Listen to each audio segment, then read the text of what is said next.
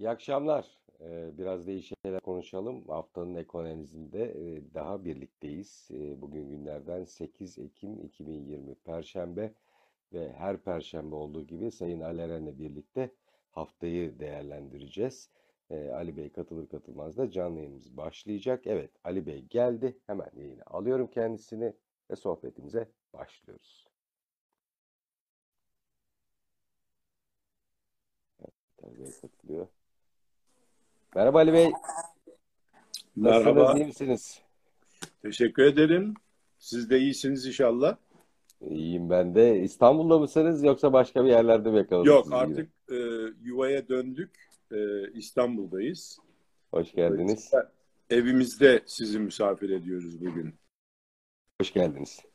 Ee, şimdi hemen e, bir hatırlatma geçeyim. Ee, programı tekrar izlemek isteyen izleyicilerimiz oluyor size veya bana mesajla ulaşıyorlar. Onlar için e, YouTube adresimizi ve Spotify adresimizi e, söyleyeyim.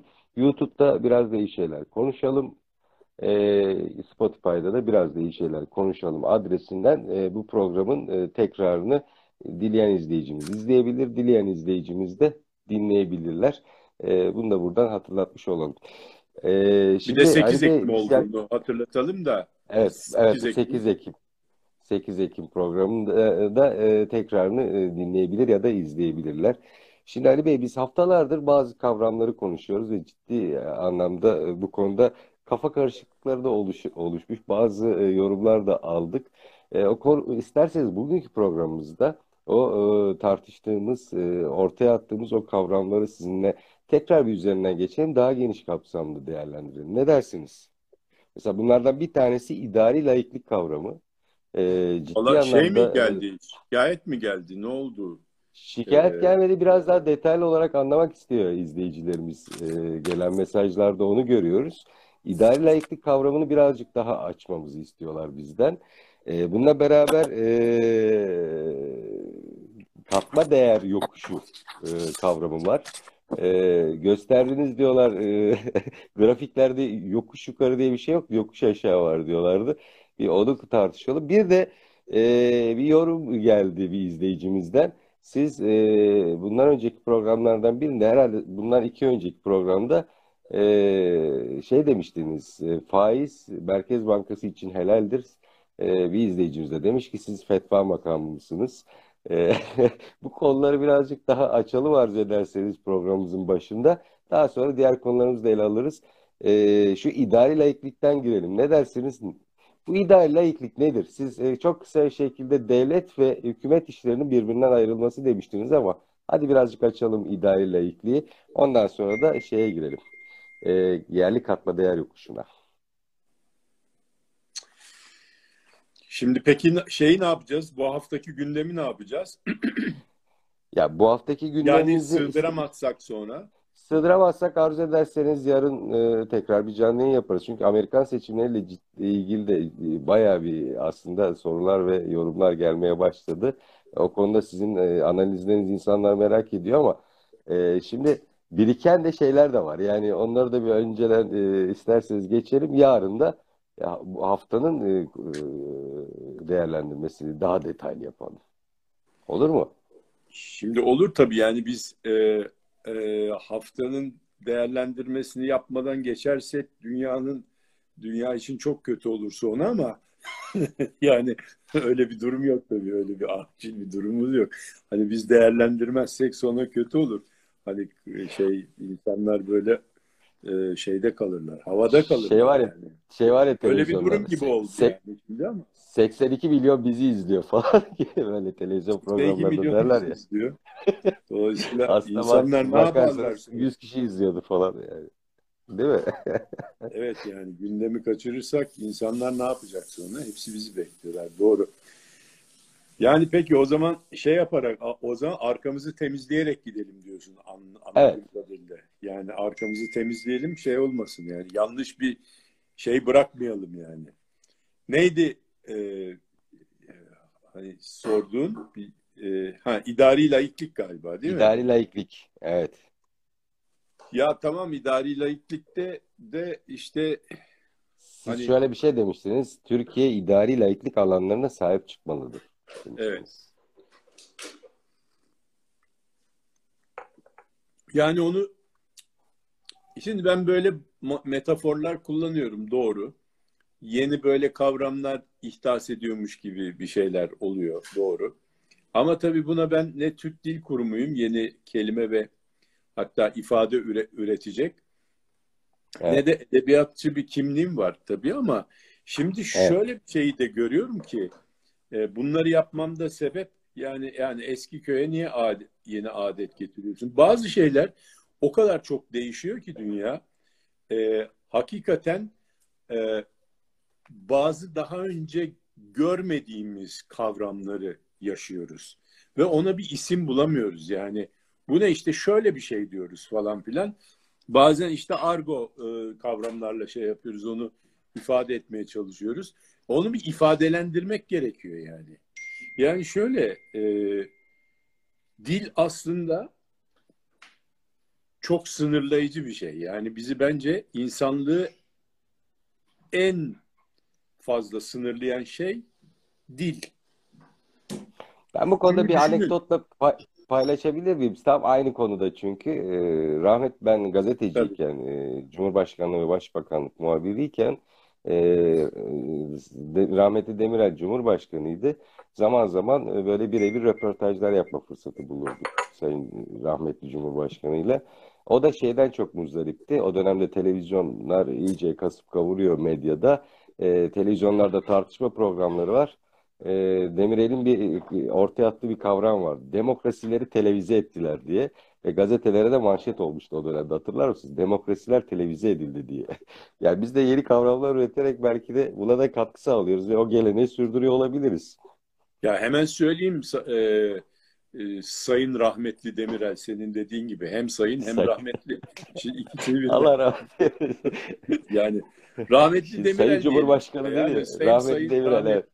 Haşmet evet. Meap e, işte şeyli falan neyse e, burada Sayın Demirel'in e, bu sözüne mesela hemen dijital demokrasi diyelim. O hani televize evet, dijital de dijitalize ettiler aslında şimdi. Bir, bir adım ileri gitti. Ya düşün mesela o zaman televize ettiler demiş. Değişen evet. bir e, yani gelişen bir medyanın demokrasiyle olan ilişkisini şey yapmaya çalışmış, e, vermeye çalışmış. Şimdi aradan belki 10-15 sene geçti bunun üzerinden. Belki biz e, tekrar bir değişime uğradık ve e, televize etmek tamamen demode oldu. Şu anda dijitalize ediliyor demokrasi. Dijital Doğru herkes tweetle birbirine cevap veriyor. İşte çok güzel bir anekdot verdin. İşte benim demek istediğim de tam bu. Çünkü yaşadığımız olaylar artık bizim daha önce kullandığımız dille ve o dilin içerisindeki kavramlarla ifade edilemeyecek kadar değişik e, bir e, hale geldi. Dolayısıyla yeni bir dil keşfetmemiz e, gerekli. Eskiden e, böyle lineer giden, hani böyle doğrusal olarak yavaş yavaş yükselerek giden bir gelişim çizgisi içerisinde bunları zaten e, halk kendisi bu kavramları e, yavaş yavaş ve sindire sindire e, kendisi çıkartıyor ve yerleştiriyordu o dilin içine. Ve o dolayısıyla e, hallerimiz o yeni gelişen dillerle hallerimiz değiştik, geliştikçe dillerimiz de gelişerek e, birbirine paralel bir hareket e, yapıyordu. Fakat şimdi bu eksponansiyel dediğimiz üstel e, gelişme zinciri içerisinde bu e, kavram üretme ve yerleştirme ve hazmetme hı hı. E, süreci o gelişmenin devam etme sürecinin çok çok altında kaldığı için biz çaresiz kalıyoruz. Dolayısıyla şunu söylemeye çalışıyordum. Zaten tür insanların dili insanların kafasındakini aktarmak için yeterli bir şey değil. Çok çok çok sınırlı bir e, e, enstrüman diyeceğim. Yani eğer kafamızı alıp içindekileri direkt bağlayabilseydik yani bir USB ile nasıl USB ile aktarıyoruz şimdi e, ne bileyim şeyde telefonumuzdan bilgisayarımıza falan filan. Onun gibi aktarma şeyimiz olsaydı belki duygularımızı da aktarırdık. Yani seni seviyorum demekle iş bitmiyor Ertan e, burada yani şey yapman lazım. Bunu dikkat etmen lazım, kullanman lazım hanımefendiyle de. Yani onu başka şeyler lazım. Senin kafanın içini gör. Çünkü onun için zaten e, kadınlar da zaten çok e, e, sensitif Kül yaratıklar olduğu için yani hisleri çok daha kuvvetli olduğu için bizden biz sadece maalesef lafla ifade edebiliyoruz. Onlar ise halbuki bizim lafımızın altında bir sürü şey e, anlıyorlar ve çıkartıyorlar. Ya onlar için hiç, hiç olmazsa onunla anlaşmamızda bütün bu duygularımızla beraber daha inandırıcı olurduk belki ve daha Doğru da söylüyorsun. hem onlar hem daha biz daha çok rahat ederdik gibi geliyor buna. Şimdi neyse çok değişik yerlere gittik ama işin esası da bu hakikaten. Yani günümüzün e, dilemmalarından bir tanesi. Gelişme oluyor ama biz aktaramıyoruz gelişmeyi. Yani Doğru. boğa, dar boğazdan geçiyoruz tamam mı? Yani bütün dünyanın şeysi gelmiş, ticaret filo- filozu gelmiş. Çanakkale boğazına e, tıkılmış kalmış geçemiyor çünkü çok dar gibi bir durum oluyor. Bir huni vazifesi vaziyeti var. Onun için bu şeyleri, kavramları geliştirmek, bu dili biraz açmak lazım. Ama ne kadar açarsak açalım yetmeyecek. İşte o zaman Elon abimiz devreye giriyor ve e, Neuralink gibi projelerle e, önce kafatasımıza bir takım çipler çakıyor e, ve onlarla bakalım neler yapacağız. Yani herhalde onları boşu boşuna sadece dediği gibi işte baş ağrısını geçireceğiz, işte bel ağrısına bilmem ne getireceğiz falan değil yani. E, bu bana şeyi e, anımsatıyor. Mesela e, bu ekonomi kanallarında e, çıktığı zaman bir yani sektör temsilcileri falan arkadaşlarımız, abilerimiz çıktıkları zaman şöyle diyor işte sizin hedefiniz nedir? İşte anlatıyor işte şu kadar ihracat yapıp Türkiye Cumhuriyeti'ne e, katkıda bulunmak, işte e, istihdamımızı artırmak, yok efendim e, şey yapmak, cari açığımızı düşürmenin peşindeyiz falan. Ya kardeşim sen özel bir şirketin sahibisin veya yöneticisisin. Yani Ciğer açça tek başına nasıl düşüreceksin? hadi arkadaşlar bir şirket kuralım da Türkiye Cumhuriyeti'ne faydalı olsun değil mi kurdunuz? Hayır bu çok normal bir şey. Artık rahat edin. Bunu açıklamaktan sıkılmayın. Biz kar amacıyla bir şirket kurduk ve çok da güzel kar ediyoruz. Tamam bu arada hani çevreye verdiğimiz rahatsızlıktan dolayı özür diliyoruz. Çevreye verdiğimiz bir takım faydalar varsa da gurur duyuyoruz deyin. Gidin yani çıkın işin içerisinden. Hiçbir zaman Niye bir hamaset Şey- var değil mi? Evet yani işte biz cari açımızı düşürmek için buradayız efendim. İşte istihdam sağlamayı. Ya kardeşim değil aslında şeyin herkesin kendi menfaatini sistem içerisinde ve kurallar içerisinde e, kollayarak rasyonel davranması zaten kapitalizmin ve büyümenin, kalkınmanın gelişmesi için adamların koymuş olduğu bir varsayım. Adam diyor ki insan kendi menfaatini rasyonel olarak düşünemezse zaten ülkenin menfaati ve dünyanın menfaati e, sağlanamaz diyor. Kısaca kendisine faydası olmayanın topluma Yani da bu- faydası bunun olmaz artık yani. Bak kapitalizmi karma ekonomik sistemden sonra e, çıktık 40 sene oldu. Artık bunu özümseyelim, bunu hazmedelim ve bunu gönül rahatlığıyla söyleyelim. Çünkü bunu yapmak çok da zor bir şey. Yani kar etmek, iki kuruş kar etmek o kadar kolay değil arkadaşlar. Yoksa herkes fabrikatör, herkes efendim iş adamı, herkes giricim, girişimci, her mahallede bir unicorn falan var mı böyle bir şey? Yani bin kişi çabalıyor, iki kişi e, muvaffak oluyor. Yani anlatabiliyor İki muyum? kişi de muvaffak olabiliyorsa bu büyük başarı. Tabii. Yani dolayısıyla bunu e, böyle çok gönül rahatlığıyla, ferahlığıyla söylemek, anlayanın da bunu çok anlayışla karşılaması lazım. Şimdi geliyoruz. E, İdari laikliğe girelim çünkü idari Merkez Bankası girelim. Yani, ama bu çok yeni ekonomi programı pro, e, çok ile girmiştik o önemli bir yerden yakaladın beni Ertan bugün. Yani hakikaten bu benim e, her her zaman düşün ya şu yani biraz daha bir dil öyle bir dil olsa ki şu söylediklerimi aktarabilsem dediğim çok e, zamanlar oluyor yani ve gün Evet. geçtikçe bu daha fazla oluyor. Ve eminim ki yalnız ben değil çoğu kimse böyle hissediyor. Karşımızdakiler bizim anladığımızın, söylediğimizin bazen tamamıyla tersini de anlayabiliyor. Şimdi idari laikliğe gelince idari laiklik dediğimiz şey türetilmiş bir hadise. Bir şeyin daha iyi anlaşılır belki diye koyduğum Hı hı. bir şey. Yani e, bunu da büyük bir keyifle yapıyorum. Çünkü hani daha iyi anlaşıldığımız, anlaşılacağımı zannediyorum. Öyle bir şeyim var. E, e, illüzyonum var diyeyim. Şimdi dedik ki laiklik nedir? Din ve devlet işlerinin birbirinden ayrılmasıdır. İdari ve Türkiye'nin pro, başlıca problemlerinden bir tanesine bu da hükümet ve devlet işlerini birbirinden ayıramamamız. Çünkü bunları bir ayrı versek bu hükümet alanlarıyla devlet alanlarını vatandaş olarak da bunların ayrı şeyler olduğunu bir anlayabilsek o zaman hepimiz için çok daha iyi olacak. Hatta bunun sistematik olarak oraya konulmuş bir şey olduğunu. Hı hı. Sistematik olarak oraya konulmuş. Çünkü Merkez Bankası bağımsız olacak denmiş. Bunun bir sebebi Hı hı. var. Ondan Hı hı. sonra ve o yetmemiş başka bağımsız kurumları kurmuşuz. Bankalar Hı hı. Denetleme Düzenleme Kurulu, Enerji Piyasası Denetleme Düzenleme Kurulu, Kamu İhale Kurumu, ondan sonra e, işte e, RÜTÜK, Radyo Hı hı. Televizyon Kurumu. İşte bütün bunlar e, hükümetten bağımsız alanlar, devletin alanları. Yani siyasetçinin müdahale edemeyeceği alanlar. Bunlardan en önemlisi Merkez Bankası. Yani sistemin içerisinde, tarifinin içerisinde var. Bunu 200 yıl olmuş, 250 yıl olmuş e, kapitalizm çıkalı. Yani bunu bin defa denemişler. En doğrusunun bu olduğuna karar vermişler ki Merkez Hı hı. Bankası bağımsız bir şekilde parayı bassın ama ona hedef verin.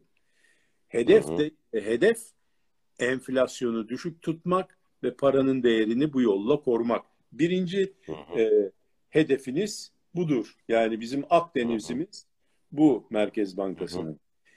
Şimdi e, ya o zaman kardeşim yani parayı da bağımsız bir takım bürokratlara mı vereceğiz yani?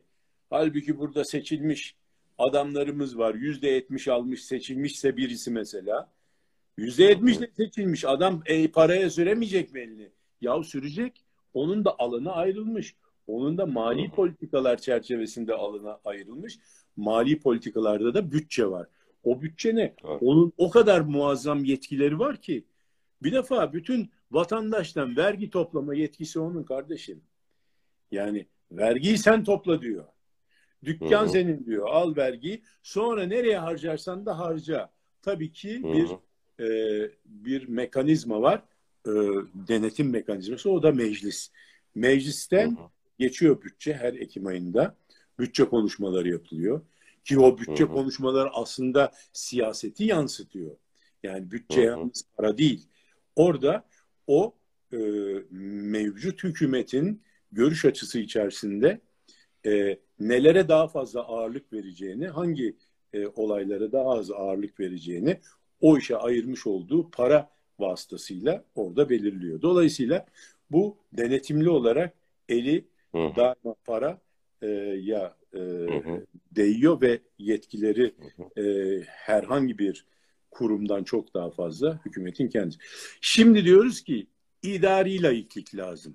Bazı şeyler bağımsız olması lazım. Si- nereden bağımsız? Siyasetten ba- bağımsız. Laikliği çok konuştuk ya. Hani laiklik maddesi anayasamızda var. Ondan sonra Hı hı. Din ve devlet işlerinin birbirine ayrı olması lazım. Bunun neden öyle olması gerektiği, olmadığı takdirde neler başımıza gelebileceği ve olmayan yerlerde nelerin insanların başına geldiği falan filan hepsi anlatıldı değil mi? Doğru. Burada da bunun da hikayeleri var. Yani hı. bağımsız olmadığı zaman e, devletin alanına hükümet girip e, şey yaptığı zaman e, bunu e, tarumar ettiği zaman e, çünkü her siyasi partinin kendi ideolojisi var. Herkes gelip kendi ide- ideolojisine göre para basarsa e, Hı hı. kendi ideolojisine göre faiz yaparsa bilmem ne yaparsa o yani işin içinden çıkılmaz bir şey olur, kaos olur. O zaman ne olur? Dış piyasalara bağlıyız ya, dünya sisteminin içerisindeyiz. O zaman bir istikrar arıyor dış piyasalar bizde. Bize yatırım yapmak için, para vermek için, mal almak için, her türlü şey için bir Türkiye markasının değerinin artabilmesi için bir istikrara e, e, sebep var. E, yani bir istikrarın olması lazım. Dolayısıyla bu istikrar olmuyor işte. O zaman bir hükümet gelirse bir türlü hareket ediyor, öbür hükümet gelirse öbür gelirse o öbür türlü kendi ideolojisine göre hareket ediyor, istikrar olmuyor. O zaman dışarıdan Türkiye'nin işte notu CDS'i 580 bilmem ne. Yani abuk subuk rakamlar. Bunlar hak ettiğimiz rakamlar değil. Yani hakikaten hı hı. biz 580'ler, 510'lar hatta 400'ler gibi bir CDS rakamını kesinlikle hak etmiyoruz. Onun için ben dedim ki bir de bak buradan laf lafı aç, açtı. Dedim ki Türkiye kaliteli bir mal olmaktan çıkıyor. Ya dediler ki bir arkadaşım yalnız Türkiye'ye mal dedin. Tamam mal dedim de şuna benzettim. İşte orada da bir benzetme. Hadi bir benzetme de benden. Açıklayayım bunun da şeysi bana geldi eleştirisi. Onun için ya dedim ki iki tane bir malın iki tane e, önemli e, unsuru var değil mi? Biri kalite, biri fiyat. Biz tercihlerimizi yaparken hem kaliteye hem fiyata bakıyoruz. Doğru. E, ülkeler de böyle. Türkiye'nin bir kalitesi ve bir fiyatı var değil mi? Tabii. Dolayısıyla hem Atatürk kalite... mallarının. Aynen. Değil mi? Kaliteyi yükseltip Türkiye'yi satabilmemiz için iyi anlamda bak bunu da yanlış anlayıp gelmesin arkadaşlarımız. Türkiye'yi satabilmek demek Türkiye'yi kabul ettirebilmek demek bu anlamda. Yani sosyal ve siyasi anlamda satabilmek, kabul ettirmek demek. Yoksa hı hı. hiçbir şeyimizi satmıyoruz Allah'a şükür. Yani Aynen. bir karış bile hele toprak katiyen vermiyor. Şimdi okey. Şimdi o zaman şöyle dedik. Kalitesi ve fiyatı iyi olması lazım ki alsınlar. CDS evet. bunun bir e, göstergesi. Kalite göstergesi CDS. Hı hı. Kalitesi nasıl yüksek olur? Güvenilir olursa bir şey ve istikrarlı olursa. Güven ve istikrar ülkelerin ve ekonomilerin kalite unsurları. Tamam mı? Güven ve istikrar. Çünkü güven ve istikrar olsa geliyor herkes buraya. İstikrar ne demek? Her zaman aynı. Döviz kuru 6.80, 6.85 işte 83, 85, 78 falan aldı. Buralarda istikrar var. Türk evet. parası değer kaybetmiyor. İstikrarlı. Enflasyon en azından istikrarlı olsa bile kardeşim biz 5 5 5 5 5 enflasyon gidiyorsa 5 sene gitmişse hep öyle önümüzdeki senelerde de öyle gidecek veya daha düşecek demektir. Bu bir istikrar sembolüdür. Güvenilirlik ne diye ne söylersek onu yapıyor, ne yapıyorsak hı hı. onu söylersek hı hı. ne söylersek onu yapıyor, ne yapıyorsak yeni şeyle ee, şey yok değil mi? Sehven yapılmış hatalar olmayacak. Sehven bazı ufak tefek hatalar kul hatası olabilir ama e, şeyler tabii ki kurumlar kul değildir. Bak buradan başka bir şeye geleceğiz. Kurumlar kul değildir. Dolayısıyla kurumlar hata yapmaz. Yapmaması lazım. Anlatabiliyor muyum? Şimdi tamam. O zaman bizim anayasamız sarih. Kanunlarımız açık, transparan. Yani ne söylüyorsak onu yapıyoruz. Ne yapıyorsak onu söylüyoruz demek. Kanunlarımızda ne yazıyorsa ona riayet ediyoruz demek. Anayasamızda ne yazıyorsa ona riayet ediyoruz demek. Hı hı. Ne yapıyorsak da onu yazıyoruz demek. Yani biz hakikaten yaptığımız şeyleri bizim kurallarımız olarak oraya işliyoruz demek. Yani bu bir çeşit e, devletlerin ISO 9000'i gibi bir şey. Al sana bir tane daha kavram çıktı. Devletlerin iki, ISO 9000'i gibi. Ne yazıyorsan, ne yapıyor, ne yazıyorsan onu yap, ne yapıyorsan onu yaz gibi. Şimdi dolayısıyla buradan e, devletlerin kalitesine Türkiye'nin kalitesi güveni ve istikrarıyla ölçülüyor. Türkiye'nin fiyatı neyle ölçülüyor peki? Türkiye'nin faiziyle ölçülüyor. Yani finansal anlamda konuşuyorum. Siyaset değil. Finansal Şimdi Ama açıklıyorsunuz idareler gittikten sonra hani Merkez Bankası'na faiz helaldir demenizin gerekçesini açıklıyorsunuz. Ben Hayır izleyicilerimiz daha değil daha oraya oraya gelmiyor. Gelmedik mi? Şimdi şimdi malın kalitesi dedi ya niye mal mı Türkiye mal mı e, e, diye bir eleştiri geldi ya.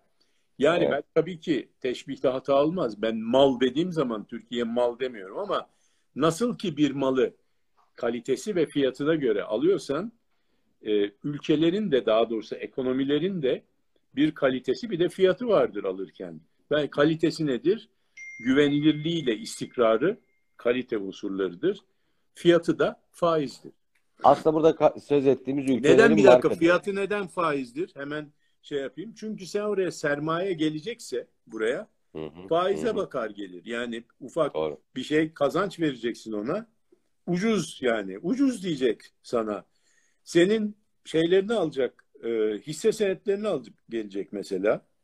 O hisse Hı senet hı, uygun fiyatta olacak yani.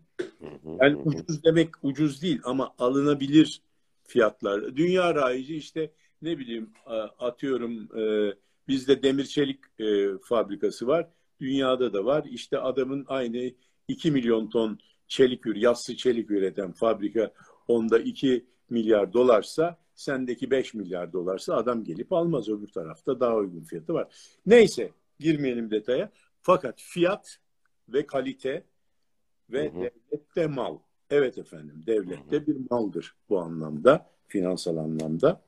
E, fakat tarifi de o malın e, tar- şey tarifi de e, değer tarifi de bu şekilde. Ekonomik ve şey anlamda manevi şeylere girmiyorum. Türk e, zekidir, çalışkandır. Ondan sonra ahlaklıdır. Oralara girmiyoruz yani. Biz şimdi şey de finansal kesimdeyiz yani. Siyasi taraflara gitmiyoruz. Yani dolayısıyla burada evet o da e, mal olur. Buradan gelelim Merkez Bankası demiştin değil mi? Birisi Evet. çok bir şöyle dedi. Fetva makamı. Fetva makam. Kardeş, ben makamısınız. Şöyle oldu dedim ki Namus size. hani bu faiz politikasını eleştiriyorduk e, Evet. şey Merkez Bankası'nı. Şimdi bak Merkez Bankası bak ne güzel bağımsız olduğu zaman çok rahat eleştirirsin. Çünkü bağımsız onun başında birisi var ve e, içinde de para kurulu var, yönetim kurulu var. Tabii tabii tabii. tabii. kurulları var. Sen güzelce eleştirirsin kardeşim ama e, hükümet olursa, hükümetin eli olursa onun içerisinde yine eleştirirsin ama siyasi olmuş olurum ben. Anlatabiliyor muyum? Ben o zaman siyaseti eleştiriyor olurum. Ya kardeşim o zaman der, çıkar der ki birisi, kardeşim sen böyle eleştiriyorsun ama sen aslında beni eleştiriyorsun. Beni eleştirdiğin zaman da senin eleştirecek bir e, pozisyonun yok ki. Sen burada Hı hı. vatanda eğer eleştirmek istiyorsan çık karşıma muhalefet ol. Git parti kur veya kurulmuş bir sürü parti var onlara git. E kardeşim ben gönül rahatlığıyla bir vatandaş olarak veya bir gazeteci olarak veya bir Hı hı. kanaat e, kanaat Önder veren olarak. ben işte e, gevezelerden bir tanesi olarak tamam mı? Ben şeyimi söyleyemeyecek miyim bu kadar sosyal medya bilmem ne var. Tabii ki söyleyeceksiniz. Evet, dolayısıyla bunu söyleyeceksem o zaman bağımsız bir kurumu bu konuda şey yapmam, eleştirmem bizim açımızdan da herkes açısından da daha kolay. Bak ne kadar e, yani büyük sayılmayacak faydaları var üstadlarımızın dediği gibi. Yani. Şimdi dolayısıyla öyle dedik Merkez Bankası'na gelmişken dedim ki ya faiz politikasını eleştirirken dedim ki ya korkmasın Merkez Bankası. Merkez Bankası'na faiz helaldir dedim. Tabii o belirliyor. Vay çünkü. efendim, ha, vay efendim kimin faizin kime helal, kime haram olacağını sen mi söyleyeceksin? Sen fetva makamı mısın? Geldi şey mesajlar. Yorum. Şimdi tamam. Şimdi haklı adam ama ters taraftan anlarsan haklı da düz taraftan. Şimdi ben onu çevireyim ne taraftan anlaman gerektiğini söyleyeyim. Kaçmak için değil. Yine lafımın arkasındayım. Hala söylüyorum. Merkez Bankası'na faiz haram değildir helaldir. Çünkü. Sistem helal etmiş ona. Diyor ki faizlerle oynama Merkez Bankası'nın işidir. Görevi. Görevli, görevi hedefi değil ama görevi. Bak hedefi Hı hı. enflasyonu düşük tutmak, paranın değerini muhafaza etmek. Bunun için kullanacağı e, elinde silah vermiş. Bu silahlardan en önemlisi bir tanesi faizdir Faiz. diyor. Zaten parayı da sen basıyorsun. Dolayısıyla ne kadar basarsan faizleri o kadar düşürürsün. Dolayısıyla böyle bir hakkın da var. Sana bu hak verilmiş e, ve sana helal edilmiş. Yani anlamında finansal helallik diye bir şey çıkarmış olduk böylece. Tamam finansal helallikte de bu faiz şeye Merkez Bankası'na bunu e, vermiş olduk. Başka var mı? şeye Sürçülisan kısaca- ettiğimiz başka estağfurullah. kavramlar. Kısaca şeyi de katma, e, endüstriyel katma değer yokuşunu da bir kısaca böyle bir iki cümleyle anlatabilirseniz çünkü daha çok konum var. E, onlara gireceğim. Tamam. E zaten şimdi yarım saatte hani o konuları da şey yaptıktan sonra belki 20 dakika kalacak. Bu güncel durumlara pek girmek biraz zor olacak. Onları isterseniz daha sonra bir e, yarın Tamam. veya yarın eğer uygunsanız yarın ikinci bir program Yani onu belki öbür konu. perşembeye şey yaparız. O Yapabiliriz. bekler bizi. Ya Trump'ın bekle, bekleyeceğini düşünüyorum. Daha onun çok işi var. ee, Biden da e, mecburen bekleyecek. Trump bekleyince o daima arkadan gidiyor şey olarak. Dikkat edersen gündemi Trump belirliyor. Biden arkasından gidiyor. Evet, evet, evet, evet. Me too. Şimdi e, ya, ya o zaman şu şeyi koyalım. Şimdi yokuş Evet. demiştiniz diyorlar ama yokuş değil orada yokuş Ha, aşağı bir görüntü var diyorlardı yani. Evet evet. Ya dedik ki Yani şöyle insanlar şey- dikkatli. Ona, ona da şuradan geldik. Dedik ki ya bu bizim söylediğimiz faiz politikaları ondan sonra Bu arada şey de paylaşayım. Neden dikkatli? Nereden geliyor bu yorumlar? Özellikle YouTube'da iyi bir izleyici kitlemiz oluşmaya başladı. Ee, bir Malatya grubu var, Konya grubu var. Şimdi bir de Edirne grubu oluşmuş. Edirne grubuna e, size de söz edeyim. E, dün ben e, Edirne Belediye Başkanı'nın davetlisi olarak Edirne'deydim. E, böyle bir belediye meclisinde bizim videolarımız paylaşılmış. Orada Ertan Acar hakkında ve işte kimdir diye Hazreti Google'da arayınca YouTube videolarımız çıkmış. Onları izlemişler. Sayın Başkan dedi ki siz çok güzel kavramlar üretiyorsunuz. İşte yerli katma değeri çok e, vurgu yapıyorsunuz. Ben de e, kentsel katma değer diye bir kavram ürettim dedi ve onunla ilgili kendi e, konuşmalarından böyle kısa şeyler dinletti bana. O da kentsel katma değer ve şey- onun da iddiası şu. Türkiye'de en çok kentsel katma değeri olan il Edirne diyor Sayın Başkan. Ee, bunu da paylaşmak istedim. Yani e, bizim artık Türkiye çapında iş dünyasından ve kanaat önderlerinden ciddi bir e, izleyici profilimiz oluştu YouTube'da özellikle. Aynen. da e, ama Bak, şöyle de bir eleştiri var yalnız çok Arapça terim kullanıyorsunuz diyorlar yer 200 içinde bilginiz olsun. Evet, o benim de kulağıma geldi. Şimdi şöyle onu da onu da açıklayacağım. Onu severek yapıyorum ve onun bir bir e, şeysi de var yani bir e, sebebi de var, hedefi de var. Şimdi oraya girmeden burada çok güzel bir konuya geldin e, yine. Mesela e, kentsel katma değer dedi arkadaşımız. Bravo. E, ben hatta daha ileri gidip mesela sosyal katma değerle ilgili bir şey e, yapmak istiyordum o e, konuyla ilgili. Çünkü e, katma değer bir e, bir şeyin değerine birçok şeyden meydana geliyor o onu değeri değerli yapan. Türkiye'yi değerli yapan o kadar çok farklı şeyler var ki, unsurlar var ki kültürel, sosyal, ondan sonra ekonomik, iklimsel, jeopolitik, ondan sonra Hmm. gaz var, ondan sonra o var, bu var, tabii zenginlikleri var, insanları güzel, insan kaynağı var, zeki, çalışkan, ahlaklı falan Hmm. filan bunlar hepsi değerler değil mi?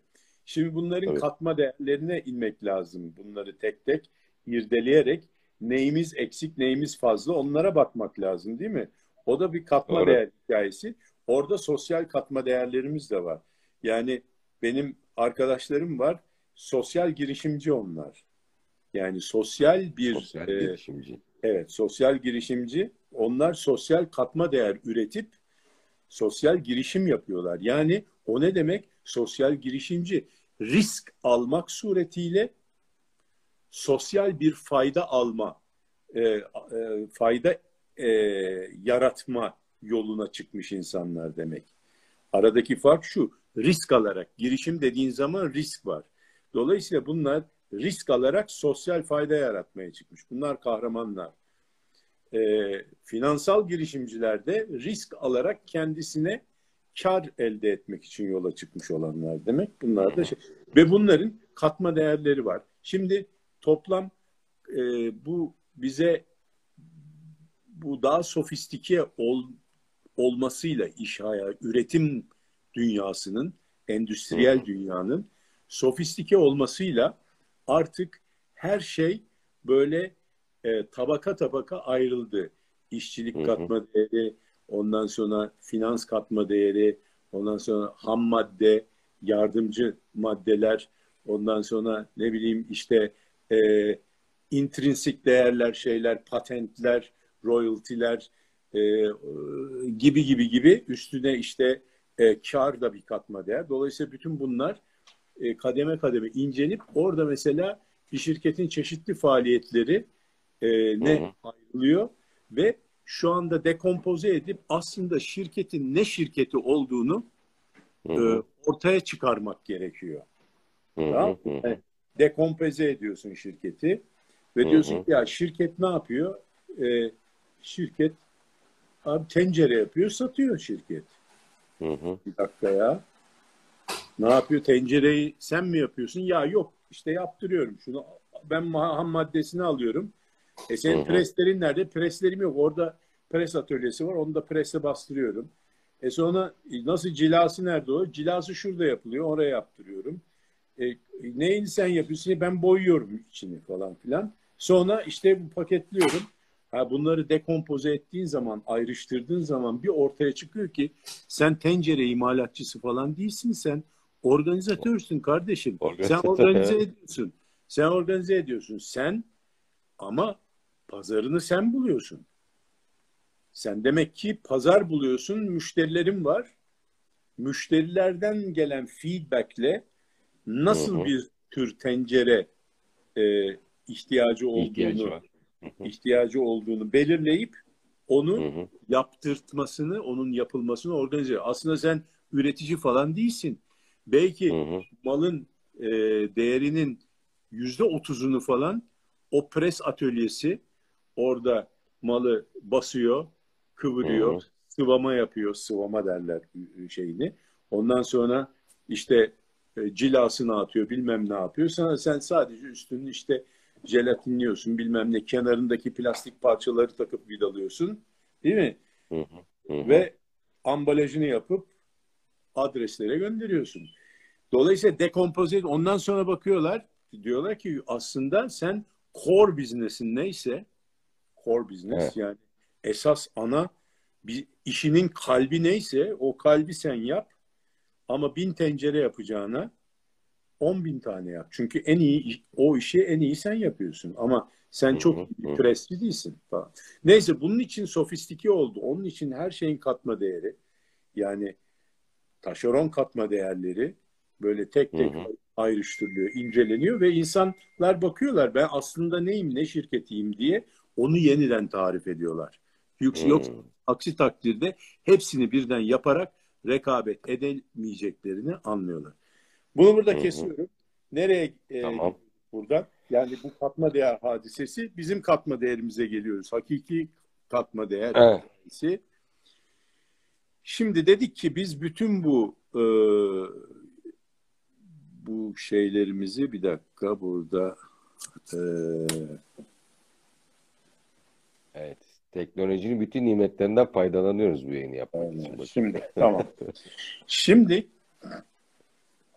e,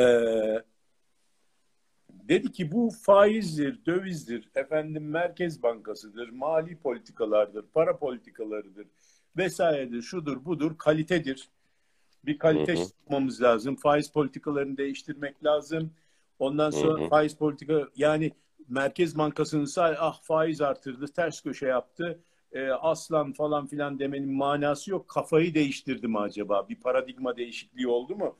Yoksa bu faizi böyle yükseldi sonra tekrar eski şeylere mi, eski okula mı dönecek? Yoksa yeni okul hakiken, hakikaten yani böyle dünya finans sisteminin e, kalite olarak adlandıracağı efendim güvenilirlik, istikrar gibi hadiselere giden hı hı. ve daha ortodoks politikalarla e, bir hı hı. miktar yatırımcıya para kazandıracak, kazandıran ve bunu uzun e, e, süre istikrarlı bir şekilde yapacağını e, gösteren, ispat edebilen bir Merkez Bankası mı? Yani kafayı değiştirmiş mi adam yoksa bir tek işte faizle oynadı, piyasaları kandırmaya mı çalışıyor? E, onu anlayalım dedik. Şimdi bunu bunun daha sürekli bir şey olacağı anlaşılıyor şu anda. Aradan iki hafta geçti. İki hafta içerisinde bir sürü başka değişiklikler de oldu. Ufak ufak faiz e, şey Merkez Bankası e, rayına oturmaya başladı. Hakikaten bir e, politika değişikliği, paradigma değişikliği var. Var ama e, o, döviz gene yükselişte, e, altın yükselişte, borsa yönünü aşağı tabii, doğru ama bu arada başladı. bu arada çok hasar aldık. Yani sen yani e, ne bileyim bir sene bir sene şey yapıp e, e, bir sene yanlış yapıp ondan sonra dönüp de e, arkadan hemen her şeyin doğru yaptığın anda e, her şeyin düzeleceğini bekleyemezsin. Çünkü orada hasar aldın. O hasarları tamir etmen lazım. Neyse. Oraları geçtik ama diyoruz ki bunlar kısa vadeli politikalar. Para politikaları efendim e, finansal politikalar bunlar kısa vadeli hadiseler. Esas şey bizim otobüsümüzü e, götüren şey otobüsün motoru ve kaportası sağlam olacak kardeşim. Bu da nedir? Üretim ve kurumlarımız. Kurumlarımız sağlam, üretimimiz sağlamsa her şey yerine oturur. Kurumlarımız sağlam, üretimimiz dediğimiz zaman üretimimizde bizim üç tip şirketimiz var dedik buna. Dedik ki birincisi e, bu C şirketi dedik. C e, yani bu üç tane şirketi e, gösteriyor bunlar. Üç tane şirketimiz milyon dolar üretim ve ihracat yapıyorlar. Yani 10 milyon dolarlık buzdolabı ihraç, üretiyor ve ihraç ediyor. Bu da öyle, bu da öyle. Ama değişiklik bir tek farkları var. Yani yüzde yüzünde ihraç ediyorlar. Hani şey için bir örnek olarak diyoruz. Hipotetik şey bu yani. Şimdi diyelim ki birinci şirketimiz bu C şirketi dediğimiz en sağdaki. Sizde de sağ değil mi? Evet. Evet. Ee, e, yerli katma değer yüzde on. İkincisi yerli katma değer yüzde otuz. Üçüncüsü yerli katma değer yüzde elli kullanıyor. Gerisi nedir? Dedik ki yüzde otuz her şıkta bunun efendim kompresörü şeyden gelecek. Dünyada üç tane firma. Dünyada üç tane firma yapıyor kompresörü. Bunlardan almak zorundasın. Yani burada yok bu. Türkiye'de yani yakın gelecekte de olması da feasible değil. Feasible olmadığı için yapılmıyor. Dolayısıyla yüzde otuz. Buna diyorum ki ben global sert zemin yani global bir dünyada sert zemin olan aşılamayan. Yani dünyanın neresinde bu buzdolabını üretirseniz üretin bu yüzde otuzluk ithalatı yapmak zorundasınız. Bravo. Aynen. Aynen. Hı hı. Ondan sonra yüzde altmışını da bu katma değerin hı hı. ithal katma değer olarak getiriyorsun. İthal parçalar işte pompası, ondan sonra elektronikleri, üzerindeki ışıkları, tamburunun işte krom nikel tamburu falan filan diyelim. Evet. İşte pompası, kontrolleri, tamburu bilmem nesi oradan geliyor. Ondan sonra yüzde onu da işte civatası, etrafının casingi dediğimiz işte e, buzdolabının e, e, izolasyonu diyelim. Hı hı. Görünen kısmı yani. E, ve onun bir e, alerjik hapşırma davası geldi. Buzdolabı deyince herhalde serinlik geldi bir anda. Olabilir. Neyse Şu buradan şey bende de var. buradan e, dolayısıyla yüzde onu e, da yerli. İşte o dışarısının izolasyonu, evet. e, kapağının şeysi falan sacı bilmem nesi kıvrılmış onlar gayet güzel yapılıyor burada. Onu burada yapıp adam ambalajını yapıyor ve gönderiyor tamamını. Bu işte işte biraz belki e, şeyi de tamburu da burada yaptırıyor yüzde otuz. Bu hem tamburunu hem pompasını hem e, kapağını, kapağındaki camını falan filan hepsini Türkiye'de yaptırıyor. Ondan sonra sadece yüzde yirmisini ithal mal al- alarak şey yapıyor. Şimdi ba- bana deseler ki buzdolabı imal edeceğiz kardeşim yatırım yapacaksın. Ee, bu alternatiflerimiz var. İşte pompayı şuradan alabiliriz. Çin'deki şu firma efendim e, ondan sonra işte camını, kapısını, e, kontrollerini, kompresörünü şeyden dışarıdan alıyoruz. Şunları da şu firmadan alıp e, fizibilitesi geldi önüme. Ben Hı hı. şunu tercih edelim arkadaşlar. Bunu tercih ederim. C şirketi. Mümkün mertebe az alırım. Bak bunu söylüyorum. Ee, beni taşlayın diye söylemiyorum. Rasyoneli Hı hı. o. Çünkü benim kar etmem lazım. Ve mümkün mertebe minimum risk almam lazım. Eğer şunu yapmaya kalkarsam benim fabrikamda bir sürü makine olacak. Çünkü ben e, pompayı da yapacağım, kapıyı da yapacağım, bacayı da yapacağım, elektroniğini de yapacağım, arge yapacağım. Ona göre bir sürü iş. Bir sürü iş yaratacaksınız. Tabii bir, bir sürü iş. Niye gireyim buna? Buradan başlarım. Tabii Ondan- iş, işçi artınca da şey artacak. se- buradan sendikalar başlarım. başlayacak. Tabii Hı hı. riskimi riskimi azaltırım. Hı hı. Çünkü ben bir e, vatan haini olduğum için değil yani Türkiye'ye o çıkan abilerimiz gibi e, yani istihdam sağlamak Türkiye Cumhuriyeti'ne e, ilelebet e, muhafaza ve müdafaa etmek için falan diye bir bir şey Ama hamaset iddiamı yok. söyleyemiyorum. Önce ayakta kalmam lazım çünkü o abilerin dediğini yapmam için. Anlatabiliyor muyum? Tabii. birinci senenin sonunda batmak çok kötü olur. Yani bütün paran gider. İkinci Evet. senenin sonunda batmak o da kötüdür. Üç, dört hele beşinci senenin sonunda batmak çok daha kötüdür. Onun için Hı önce batmayayım. Ben ayakta kalayım ki buradan buradan buraya geçeyim. Şimdi dolayısıyla demek ki bu zor olan iş bunlar, kolay olan hı. iş bu. Bu da diyorum ki katma değer yokuşu, endüstriyel katma değer yokuşu diyorum buna. Bu yokuşu çıkmak için güç lazım ve arkandan da birinin ittirmesi lazım. Tek başına çıkamazsın bu yokuşu. Tabii. Fakat bu yokuşun şurası, şuraya gelmek saadet. Kim için saadet? Türkiye için saadet. O zaman katma değeri yüzde elli olan ki büyüktür yani, büyük rakamdır. Yani yüzde elli katma değerli bir endüstriyel ürün e, yapmak ve dünya çapında satabilmek bu Hı hı. bir marifet başarıdır. Tabii bunu yaparken ayakta kalmak ve batmamak, batmadan bunu yapmak. Sizin şöyle de bir öneriniz var bu noktada. İhracatta ciro üzerinden teşvik ya da kredi, e, Exim Bank kredileri sağlanmasın. E, daha çok yerli katma değer e, sağlayan şirketlere işte bu devlet olanakları sağlansın yönünde değil mi? Bravo.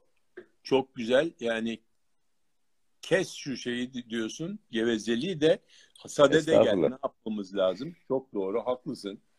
Şimdi e, yok ya bazen çok uzatıyorum hakikaten. Bak e, anlaşılmıyor zannediyorum. Şimdi e, dolayısıyla o zaman biz niye kendimize yalan söylüyoruz? Türkiye'nin kalkınması için ihracatı artırması lazım. Al işte artırayım ben bunu 10 milyon dolar değil 50 milyona çıkartayım ne oluyor? Bu 10 yerine 50 oluyor tamam mı? Bir tane Evet. 10 milyonluk şirketin e, ürettiği katma değeri üretemiyorum. Niye katma değer üretmen lazım? Benim bütün istihdamın artışı, enflasyonumun düşmesi, cari açığımın Cari- inmesi, vergi değerlerimin artması, bütçe açığımın azalması gibi bütün bu iyi şeyler şurada saklı. Bana bu maviyle bu siyahın hiçbir zerre kadar faydası yok. Var faydası. Kırmı- kırmızı alan Türkiye'de kalıyor Evet. para olarak. Kırmızı alan hem istihdam olarak hem para olarak hem cari Vergi açık, olarak.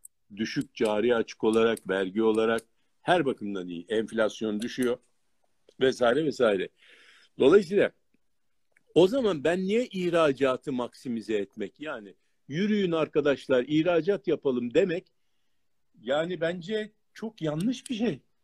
Ya yürüyün arkadaşlar şu ihraç edilen yerli katma değer onun için buraya onu böyle yazdık bak ihraç edilen yerli katma değer İEYKD ihraç edilen yerli katma değer hedefi koyarım ben olsam. Yani ben koymuşum e, 2023 hedefi olarak 600 milyar dolar ihracat. Bana hiçbir şey ifade etmiyor. 600 milyar dolar ihracat yaparım. Bunun içerisinde 100 milyar dolar benim katma değerim vardır. Dişimin koluna gitmez. Her sene e, işte cari açığım artarak gider. Ondan sonra e, ve e, faizlerim yükselir bilmem ne bilmem ne olur. Dolayısıyla burada bir defa bir kendimizi aldatmayalım. Doğru hedefleri koyalım diyorum. Ve bu e, yerli katma değer yokuşunu çıkmak için ittirelim. Bütün endüstriyel politikalarımız bu yönde olsun. Türkiye'nin İnşallah inşallah bu söylediklerinizi Ekonomi Bakanlığı ve e, Türkiye İhracatçılar Meclisi duyuyordur. E, ciro bakımından her yıl ödül dağıtıyorlar. Ya bunları onlara ya ben bunları tabii ki ilk defa burada anlatmıyorum. Çeşitli e, e, şey platformlarda anlattım ama şimdi bu farklı bir şey, değişik bir şey. Buna e... siz bir paradigma değişiminden söz ediyorsunuz. Yani, yani şimdi... insanların artık kendi kendimizi kandırmaktan vazgeçelim. Biz yerli katma değer ihracatını arttırırsak kalkınmış bir ülke oluruz. Heh, en azından Ertan olarak ben böyle düşünüyorum. Ben ne diyorum? Diyorum ki ben bunu tercih ederim kardeşim. Niye gideyim bunlarla uğraşayım, yokuşu çıkayım? Endüstriyel katma değer yokuşunu başkası çıksın. Bana ne? Ben burada olacağım. Riske girmeyeceğim. Ha işte bunun için kimse bunu kabul etmek istemiyor. Şimdi bunu çıkarsan ya bırak kardeşim herkes bunu çünkü yapmaya çalışıyor. Ya işte evet. en azından vergi teşvikleri vesaireler öbür tarafa sağlansa, e, sigorta teşvikleri öbür tarafa sağlansa ya bilmiyorum. E, çok şey değişir. Bilmiyorum. Teşvik politikası Sadece bizim bank kredileri değil. Ha, teşvik politikasına girdiğin zaman bambaşka bir dünya. Ama ben prensibi koyuyorum. Diyorum ki Devlet evet. buraya doğru ittirsin bizi. Bu ittirmediği sürece biz burada kalırız kardeşim. En fazla buraya geçeriz. Tamam mı? Bu arada katma değer, Türkiye'nin katma değeri aşağı yukarı yüzde 50'nin üzerinde, yüzde 50'lerin üzerinde e, bir katma değeri var. Ama neyin üzerinden? Ee, Kümülatif de öyle ama şeyde e, daha... Şeyde kümülatif çünkü bu satış fiyatı üzerinden değerlendirmek doğrudur. Çünkü bunun içerisinde kar da var. Dolayısıyla kar evet. da bir katma değerdir. Do- dolayısıyla kar katma değerinde alman lazım. Finansal katma değeri alman lazım. İşçilik var bunun içerisinde. Bir de yerli üretilen malzemeler var. Kar katma değerini kar katma değerini düşürürsek Türkiye'deki e, yerli katma değer oranı %32'lere düşüyor. E, arttırdığınız zaman evet, ya da kattığınız zaman rakamlarına %50'leri geçiyor. Evet. Yani şimdi kamudan söz etmişken çok. Evet. Şimdi kamudan söz etmişken ben bir şey sormak istiyorum size izin verirseniz. Bu kamu ihale kurumu kickback'ten mi geliyor? Kavram. Kamu ihale kurumu. Yani o bir onu espri alarak al. O e, yani kamu ihale kurumundaki arkadaşlar da hakikaten en azından benim şey yaptığım e, yani e, tanışmış olduğum çeşitli vesileler arkadaşlar hakikaten işini çok iyi bilen ve ne yapmalı gerektiğini özümsemiş çok hakikaten kabiliyetli ve işi bilen insanlardı. Tabii kamu ihale kurumu deyince kamu ihalelerinin düzgün yapılmasını sağlayan, denetleyen ve düzenleyen ve buralarda bir e, hukuki ek, eksiklikler falan varsa onları tanımamak, tan, yani tamamlamak için yönetmelikler de çıkartılmasına yardımcı olan arkadaşlar e, ve çok da iyi bir iş yapıyorlar kamu ihale kurumu. Ama şimdi o kick olunca sanki hani kamu deyince insanın aklına ne de olsa Hani işte ya ihale mi ha falan filan vardır bizim şeyden. Halkın içerisinde böyle bir e, kısaltma şey kick. Niyet yani. bozukluğu var. İşte kickback de o bir iyi, iyi bir e, şey yaptı. Bir oksimoron olarak e, onu e, koymuş olduk. Kick olunca kickback. Kickback ile kick arasında bir e, paradoks var tabii ki. Oksimoron. Biri yaptırmıyor, biri e, yapılan şey.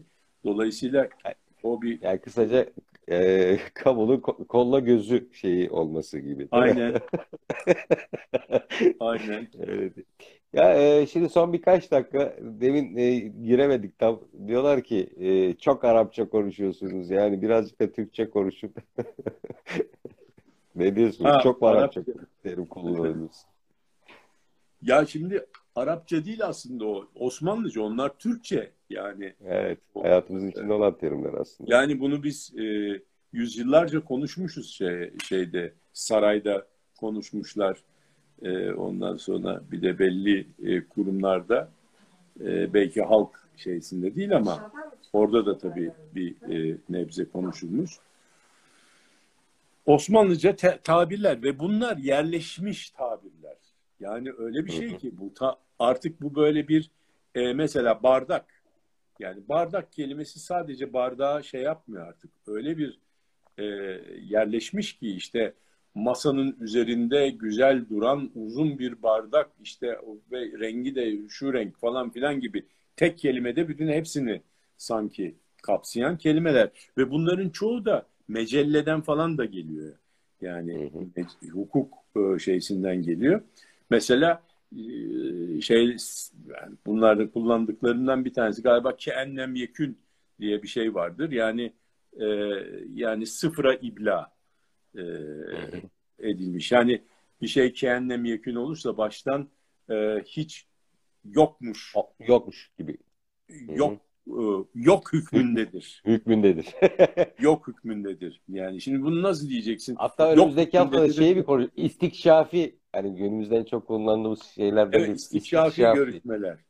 sehven Yani- falan yeni terimler gibi de onları da bir konuşalım haftaya. İstikşafi şeyden geliyor. Bu bir şeyi keşfetmekten geliyor. Keşif, istikşaf. O, yani bir bakalım yani bir çözüm keşfedin. Ee, problemler denizinde Araştıralım. çözüm adasını keşfedin. Keşifler ve icatlar vardır ya. Ee, şeyler mesela bu e, Yunanistan'la Türkiye arasındaki e, son e, yani polemiklerde çıktı. İstikşafi görüşmeler. E, problem denizi var yani ortada. Problemler gölü var. Onun içerisinde bir e, ada keşfedin gelin. Hani çözüm adası gibi Ya da şey oluyor. Yeni bir gündem keşfedelim beraber. Toplumumuz bununla uğraşsın. Her iki toplumda. Aynen mesela bir şey keşfedin gelin. İstikşaf yapın arkadaşlar. Bir şeye Yani- rücu edelim bu konuyu falan diye değil mi? Rücu Ha, etmek var. rücu, rücu mesela şeye bankacılıkta ve hukuk terimi olarak gayri kabili rücu vardır. Yani geri döndürülemez e, diye o Müteahhit yerleşmiştir artık.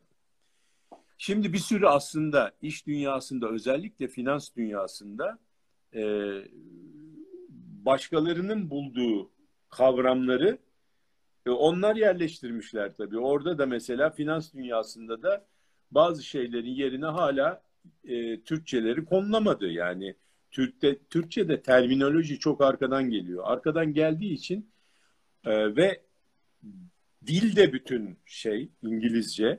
E, zaten finansı kimle şey yapacaksın? Kapalı çarşıya gidip e, kuyumcuyla finans e, münakaşası yapacak halin yok. Onu gidiyorsun bir yabancı bankacıyla yapıyorsun. Onunla da İngilizce bilmen lazım. Dolayısıyla dil İngilizce olarak şey yapıyor ve onun yerine koyduğun senin Türkçe, sen başka aynı şeye sen başka bir ad koyuyorsun. Ben başka bir ad koyuyorum Türkçe. Ondan sonra Selami başka bir ad koyuyor. Bu sefer hepimiz başka şeyler söyleyip aynı şeyi kastettiğimiz zaman bir yere gidemiyoruz yani. Benim dil Doğru. hani şeyim var ya sap, saplantım dildeki darboğaz hikayesi, aktaramama hikayesi o daha da ileri bir boyuta çıkıyor. Bu sefer yani diller de karışıyor birbirine. Dilin kendisi de bir o şey oluyor. e, bir e, bir engel teşkil etmeye başlıyor. Temelli tıkanı. Onun için nedir? Orada kullanılan e, neyse mesela e, koko diyorlar mesela. E, convergent e, işte bir şey. Tamam mı? Ne, ne Son diyorlar? 20 saniye bitiriyoruz. Ee, valla çok keyifli geçti. Bir saat kere su Ha bak vakti mesela geçti. şey diyorlar. COCO Contingent Convertible. contingent convertible bir bono şekli ta- şey şeysi e, bir bono e, şekli. E, Son 10 Ee, saniye. 5, 4, bunun şeysi yok. Bu İngilizce söyleyeceksin kardeşim.